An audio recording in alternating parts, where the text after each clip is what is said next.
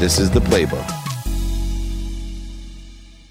All right, this is Dave Meltzer live at Collision. This may be year number seven or eight ever since we've been in New Orleans. And we have hijacked the Next Stage podcast to do a little Entrepreneurs the Playbook edition of the Next Stage podcast. And I got two extraordinary Vancouverans. Is that what you call you guys? Vancouverans? Vancouver Rights. Vancouver Heights. Rights. It's a big It's so right. We All don't want right. nothing to do with the Vancouverians. yeah, very good. Vancouver's right. Tanis Jorge is here with me and Joe Tolzman. Uh, is this your first collision? Yeah. Yes. Oh, Li- that's literally a walked in the door 30 minutes ago. So As a I'm- serial entrepreneur. I know. Have you heard of it before? Oh yeah, I had heard of it, but uh, just too much head down. Yeah, being an entrepreneur. Yeah. How about you, Joe? You're a serial entrepreneur. Yeah. yeah. Serious and serial. Serial and serious. Yeah. I'm just a Fir- serial. First time at the collision, but it's so awesome to be here. Mm-hmm. It's 35, 40,000 people. Such a great energy. It's Yeah. awesome to be here. There's a lot of it's a community of people that want to help each other and know people who can help each other and yet you have to navigate so much as we do as entrepreneurs and i want to start with probably the most pressing issue that i've learned over the last 35 years as an entrepreneur and it's capitalization of companies and one of the things i see at collision web summit rise uh, they even had it in brazil now that the economy's turning a little bit more challenging is that people once again are realizing it's really difficult to raise money. And yet, raising money and making money are the two common denominators to success. And I'm going to start uh, with you, uh, Tanya, as well. I'm starting a fund, and I think it's the first. It's it's a white middle-aged male fund for women and women of color. So I only want white middle-aged men. That's all their money. I want their money, like me. Okay. But we are only funding women Okay. of color because I think my experience has been this disconnect Hmm. of people like me wanting so bad to support people like you and other people like you. Yeah. And now with the economy turning, I think it's less than 2% of women and women of color that are getting any money. And yet 73% of the earth is women and people of color, of, let alone in America. And, and I think if you take out the Stanford people, Right. it drops below 1%. so I'm not going to fund anyone from Stanford. Right. I'll take their money. If you're a white middle-aged man from Sta- John Hennessy, uh, please, you're welcome. I'll take all the money you can. Um, do you see where I'm going with this connection? And do you think I'm on the right track to helping to bridge and inspire people to put our money where it's best utilized statistically into women and people of color? Yeah. Yeah, for me, I um, when I speak on the topic of women in tech, because obviously I get asked to speak on this on this topic, um, where I prefer to go is to encourage women to consider raising money. I think there's a gap. Um, we often find that we have the mommypreneur, where women tend to feel more comfortable thinking smaller scale, maybe, and the So idea. better ideas with smaller scale. Yeah, and so, but I, I, I encourage people to get educated on the process of raising money, and I think there's this disconnect that it's it's going to be difficult, that um, that maybe my business isn't good enough, strong enough to scale. So I, I often encourage women to really look at the potential of their business and say, hey, is this something you could take global? Most of the time they think, some, well, not most of the time, but there are often people who are thinking smaller scale for their business because many times they have so many other commitments as well. So I often try and encourage women um, because the money's there. I firmly believe that it's not that, let's say, men don't want to fund women's businesses. The, the money's there. Um, they just, women need to be more confident in going after it and confident in a business that can grow and scale to the level it needs to grow and scale in order to attract investment. So that's where I like to educate and push people forward.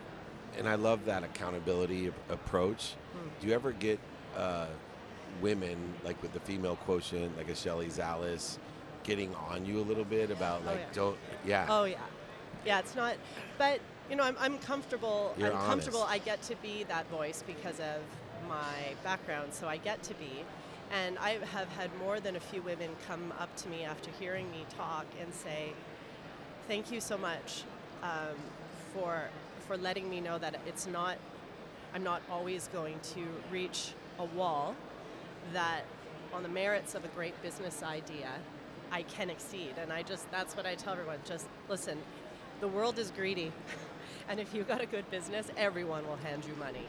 Yeah, the color green is definitely um. English and worldwide language. Always has been. Yeah. I study history to learn human nature, and greed is uh, certainly since I've gone all the way back to Sanskrit, uh, part of that when they wrote the rules of being human.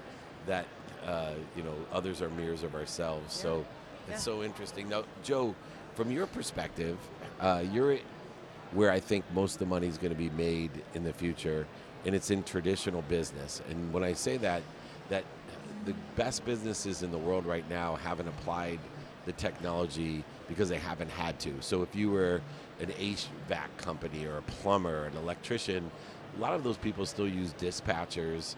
Uh, they haven't even implemented simple uh, solutions that can double uh, the EBITDA uh, with efficiencies. Um, now you're in that business with uh, your company, and you took you were in the restoration business, and you saw a whole. Which, by the way, Tanya, I think women are accept. Say, say again, please. Tanis. Yeah, Tanis. you, well, let's just uh, make sure I get that right from the beginning. So I'm gonna have to redo the introduction. Uh, please, Tanis, Okay, Jorge, you got it. uh, and Joe Tolzman, right? right? if you only knew how many names I have today. I, I Um, can imagine. Thank you, All good. All good. Um, but I will redo the, the intro. Um, but to that measure, uh, I find women, they like will find the true need. They'll put like a baby in a car when it's cold, and they're like, why don't they have like a car seat where you don't have to put the jacket on and off? Right. And men will literally, for a hundred years, use that car seat and never be like, why don't we have a car seat that does that? You took that perspective in the restoration business, and your business is exploding. Uh, there's been a big gap in uh, restoration quoting to insurance companies. Uh, what do you think the perspective was it, it, it- coming from into America? Like, what gave you that insight of like, this is a big hole in a traditional business? I have a billion dollar idea. Yeah. You know, it's all about efficiency. I used to run a restoration company. We had a problem that was pretty inefficient, costly getting documentation from the job sites into the office, documenting, reporting to insurance companies. It was taking forever. Couldn't find a good solution, so I decided to hire a software engineer, build something that works for us. It worked really well. And then uh, I decided to help the entire industry and solve the problem throughout. So industry had little to no innovation, so it wasn't really hard to come up with a solution that actually solves the problem. And And we're so- really focused on, on solving the problem for the end user, the person on the job, somebody who's working physical labor, eight, ten hours. You know, they don't want to learn how to use another software. It's got to be super easy on a mobile device and get through it. And now that you're successful in your business and you, Tanis, see so many deals, with the economy where it's at, what are you guys looking for as far as opportunity goes today? Because there's so many more options and opportunities in roll ups, acquisition. There's a variety of things. When the market was so competitive, people were just throwing money at us. Uh, today, we can go bargain shopping. What are you looking for today, Tanis? Well, actually, my angle at this point is actually to assist and seek out co-founders as they're as they're going for for financing. That's sort of the role that I'm taking on now and advising and helping uh, co-founders as they go through this transition stage where money was frothy and everything was great, and now they're looking at each other, going, "How are we going to raise the next round?" And they're attacking each other. And so my big goal at this point is to be able to get in there and assist these co-founders with, um, you know, reassessing their business model, um, ensuring that they're on the same page vision-wise, even if that means looking at the need to pivot, or even if that means looking at the need to exit and saying we're not going to be able to make this happen. How do we prepare for this? And ensuring they're on the same vision.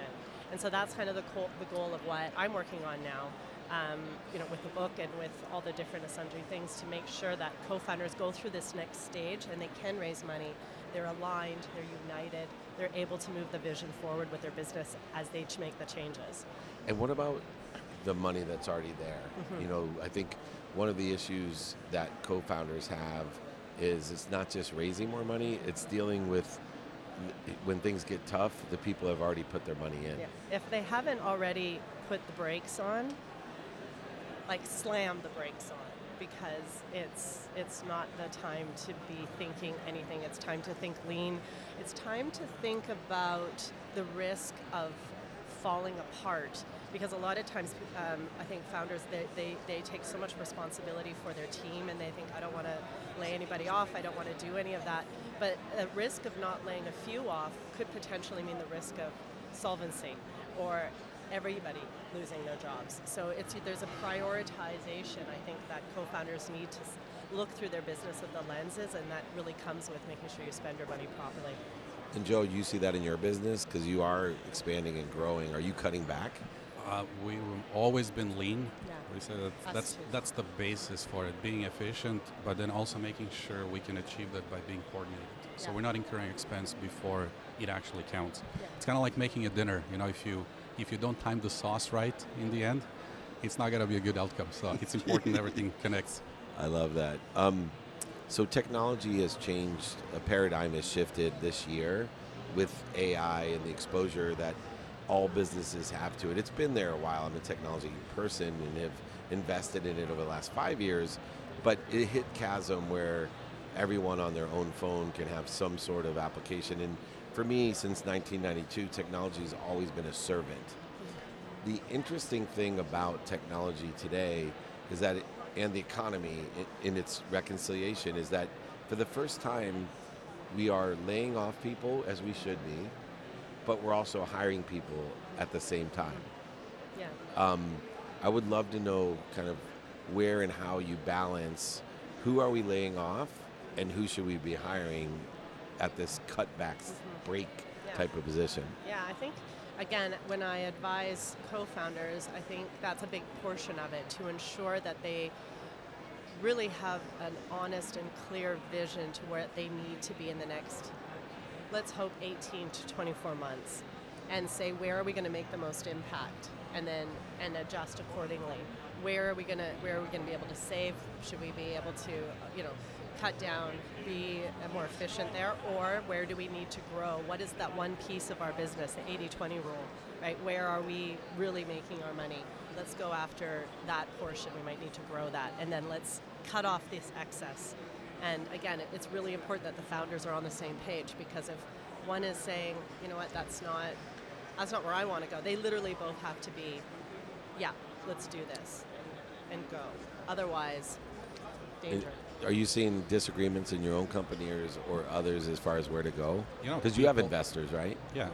People always have different opinions because they have different points of view, so it's a different perspective. But that's why it's required to put enough work to get everybody aligned. And when everybody works in the same direction, you get to the goal so much quicker.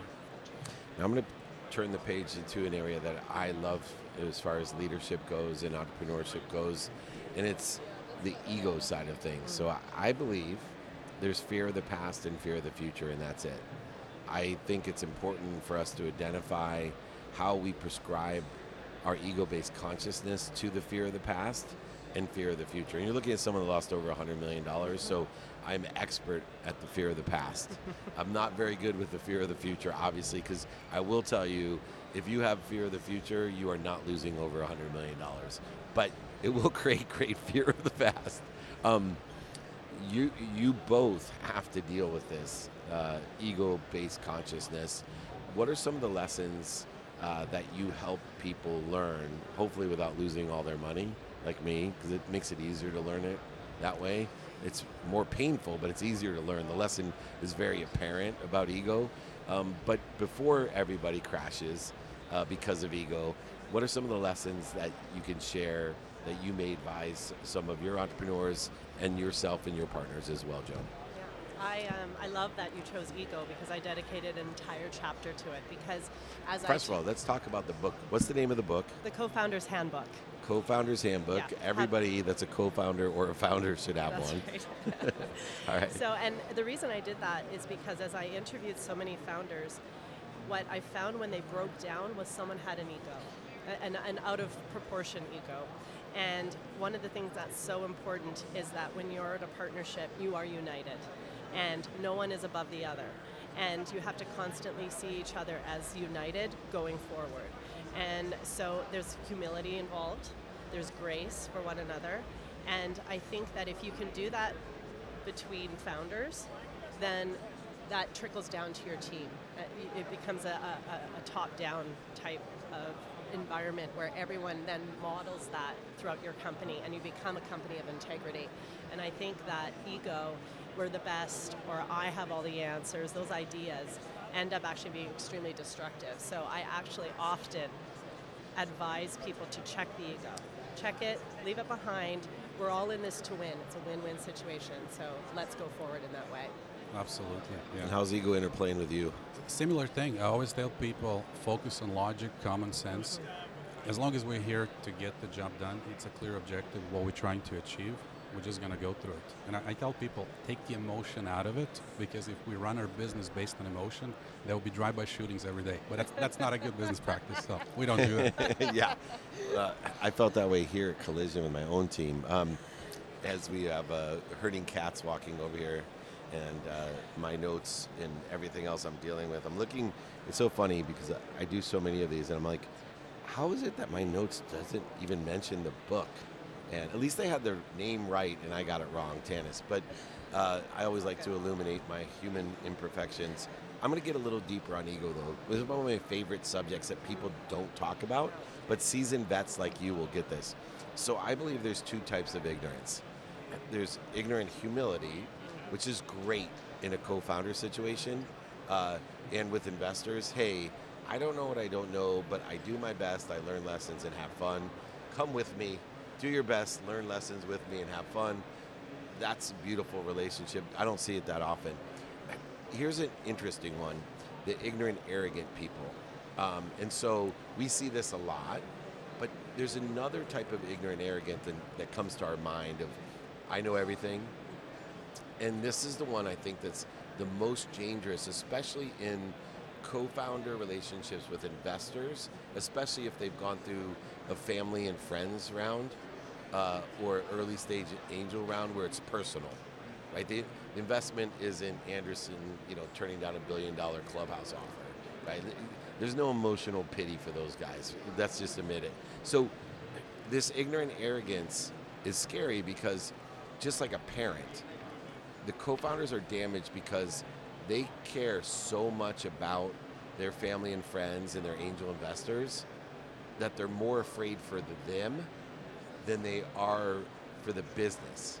And parents do this all the time, right? They'll give you advice because they're more afraid for you, so they'll be like, take that job, be a real lawyer, right? Doctor, lawyer, failure. Uh, um, and I live that if, if you could feel the pain. So, how do we deal with the we I think we all know the ignorant, you know, arrogance of people that are just superior.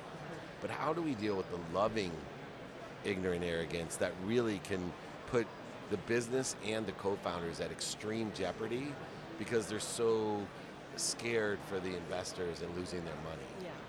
Yeah, I think that one of the things that I notice is that communication breaks down when expectation is at its highest.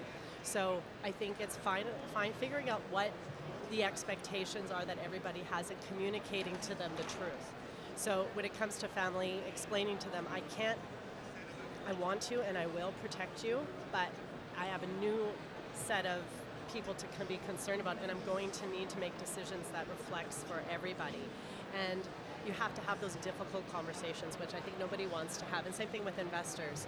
Um, early on, we're so desperate sometimes for the funding that we hold our hold our tongue and we don't say the things that are important. But one of the things I'm often t- advising co-founders is to say your investors, anyone who gives you money, is now technically your co-founder, and they're going to have a say. They're going to want to do stuff. So you need to set parameters. You need to set expectations. You need to communicate clearly so everything's on the table and it saves you down in the future.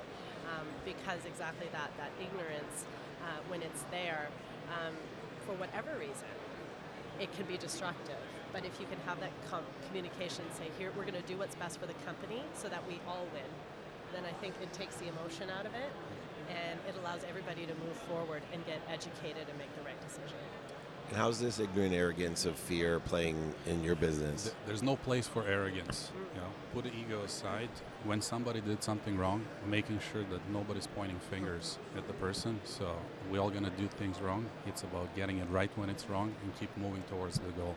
The key thing is to know what the goal is, and then what's the next goal and the next goal. So I love Joe. He's like interviewing a head football coach. They're like trained just to like, it's all factual, right? Like, Tanis over here has these like colorful stories and antidotes, and Joe's just like, so first, no room for arrogance. That's it. Uh, I love it. Um, to, to that measure. We're a good team. We should be You like a guys are. You guys- you- I think got we'll- some we'll- we'll investment do our- our own opportunity. you should. Trust me, it'd be a lot better off without me. Um, anyway, you guys are No. great. Uh, just, just to finish out, out and, and this is an issue that a lot of people don't talk about. I have a two-minute drill. In fact, the winner of Web Summit, the five best pitch pitches go on my TV show on Apple, and they can win like fifty thousand in cash and prizes. But I'm amazed how people overlook integrity in in in co-founders, in the pitches, in the communication, and it's usually an either an unintentional, like you talked about, hopeful, and so they'll say things like, "My revenue is up 300 percent," and then some of the investors don't even ask, "Well, how much revenue do you have last year?" Oh, nine dollars, right? But you lost all credibility to me. Yeah. And so, how do we help co-founders? And I'm sure it's in your, your uh, book about the importance of integrity and credibility in what you say as you're pitching to your investors and to your other co-founders. Yeah. I currently am I'm in the process of raising two teenage boys. And um, and one of the things I've been saying a lot to them lately is that your reputation will always precede you. And the older you get, the more important your reputation becomes. And so I think one of the things to talk to entrepreneurs as they're building their businesses, you know what, let's assume success. Let's assume you're going to grow.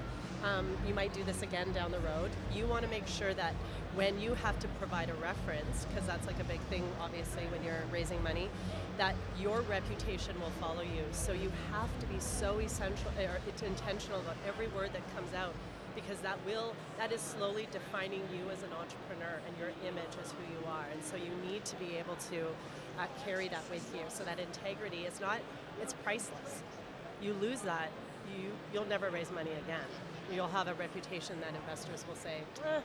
and, and nobody wants to have risk when they're dealing with money so integrity is essential yeah, integrity is one of the fundamentals. So do the right thing no matter how hard it is. Yeah, well, my favorite quote is always be kind to your future self, including good, doing good deeds and being honest. And it's uh, truly, and, and the reason is that we can change the meaning of our own past. We know who we are today and what we've learned, um, but it's very, very difficult to change the meaning of your past to someone else. So we mostly see this with siblings, for example. By the way, the only thing harder than raising two teenage boys is raising three teenage daughters. Um, I hate to one up her, but fair enough this hair says it all, or what's left of it. Um, but maybe we should get the kids together. yeah, exactly. Talk about a great combo. Right. your your looks and brains. What would I bring to it? uh, Oh, my wife's. good, it'd be good. my wife's, right? Exactly. um, it's not easy being an entrepreneur, and we need guides. We need mentorship. I always say the fastest way to get to where you want to be is find someone that is where you want to be and ask them for direction. Isn't that what your book really has given? That's what your experience, Joe, has given as well.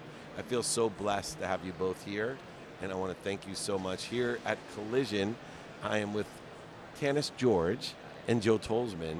We are at the next stage podcast at Collision. We hijacked it. This is Dave Meltzer with Entrepreneurs, the Playbook.